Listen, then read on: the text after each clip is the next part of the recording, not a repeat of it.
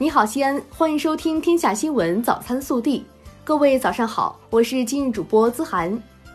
今天是二零二零年三月三十一号，星期二。昨日，记者从市气象台了解到，今天我市气温将有短暂回升，但很快下一波冷空气又要到了，棉被、羽绒服暂时还不能收起来。本周多阴雨天气，冷空气活动频繁，请大家密切关注天气变化，适时增减衣物。首先来看今日要闻。三月三十号下午，西安市召开公办义务教育质量提升工作新闻发布会。记者获悉，今年秋季开学前，我市计划投用一百七十所新建改扩建学校、幼儿园，新增学位十六点四万个，其中有一百二十七所新建学校是历年来新建数量最多、规模最大、任务最重的一年。本地新闻。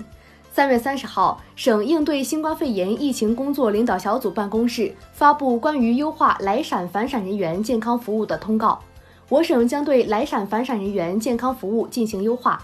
来陕人员出示健康码将无需另行开具相关证明材料。通告指出，我省撤销鄂陕联合检疫点。三月三十号，市长李明远主持召开市政府常务会议。传达学习习近平总书记对稳就业工作、气象工作重要指示，以及李克强总理、胡春华副总理有关讲话精神和省政府相关会议精神，审议我市“十四五”发展规划基本思路，加强统筹推进招商引资工作实施意见等，听取相关工作汇报，安排部署贯彻落实工作。三月三十号，记者前往西安奥体中心项目现场实地探访时看到。目前，一场两馆主体建设已全部完工，正在进行机电调试、消防验收和室外工程，整体计划于六月三十号全部完成竣工交付。届时，位于西安灞河东岸的盛世之花将完美呈现在市民眼前。三月三十号，学习强国西安学习平台正式上线。三月三十号上午，我市一百六十七所中学的五点一二万名高三学生开学，安静的校园随着首批学子的返校，顿时充满活力。日前，陕西省人力资源和社会保障厅、陕西省财政厅和国家税务总局陕西省税务局联合公布了陕西减半征收社会保险费的大型企业名单，其中文化旅游类企业总计七百七十三家。三月二十七号，记者从陕西省退役军人事务厅了解到，目前陕西为赴武汉疫情防控一线三百多名军人已全部建档立卡，确保各级慰问、优抚等。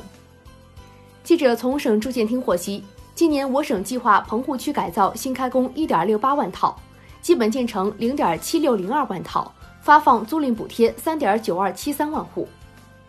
二零二零年清明节假期，我省继续对通行收费公路的所有车辆免收通行费。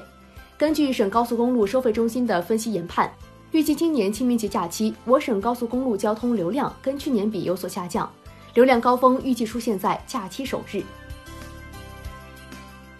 暖新闻，近日，西安一所小学的师生推出一首原创音乐，用自己的方式致敬那些奋战在前线的逆行者。视频中，二十一个孩子各自在家，通过手语舞、杯子舞、架子鼓、小提琴等多种表演，隔空合唱并录制成视频，致敬抗击疫情的逆行者们。国内新闻，三十号下午，国务院联防联控机制举行新闻发布会。国家移民局负责人介绍，对来华从事经贸、科技、防疫抗疫合作交流等必要活动，以及出于紧急的人道主义原因却有需要来华的外国人，可以向中国驻外使领馆重新申办签证。交通运输部相关负责人三十号介绍，每天约有八千名货车司机从港澳进入内地，原则上要求所有入境外籍司机当天返回。经中央军委批准。中央军委办公厅近日印发《军队行业部门廉政主管责任规定》，自二零二零年五月一号起施行。三月三十号，中央反腐败协调小组国际追逃追赃工作办公室作出部署，启动“天网二零二零”行动，一体推进追逃防逃追赃工作。三月三十号，国家新闻出版署对新闻记者证换发工作结束时间进行了调整，由原定二零二零年三月三十一号延期至二零二零年五月三十一号。换发期间，旧版、新版新闻记者证并行使用。武汉市人民政府副秘书长李涛三十号介绍说，武汉市确定六十六家大中型医院和专科医院推进服务功能恢复，有序开展非新冠肺炎患者医疗救治工作，月底可向社会全面开放。三月三十号，黄冈市人大会议通过一份免职名单，免去唐志红的黄冈市卫生健康委员会主任职务。今年一月二十九号，中央指导组派出督查组赶赴黄冈市进行督查核查，对于黄冈市定点医院收治能力、核酸检测能力的明确数据等，唐志红一问三不知。三十号十一点四十分许，T 幺七九四列车途经京广铁路湖南省郴州市永兴县高亭司镇永华村路段时，因附近山体滑坡撞上塌方体，中断行车。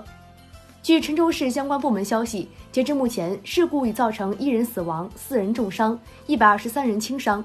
伤员正送往附近医院紧急救治。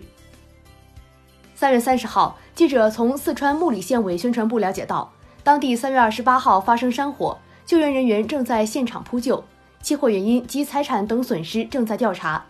三十号十二时，四川省森林草原防灭火指挥部对凉山州木里县的森林火灾启动三级响应。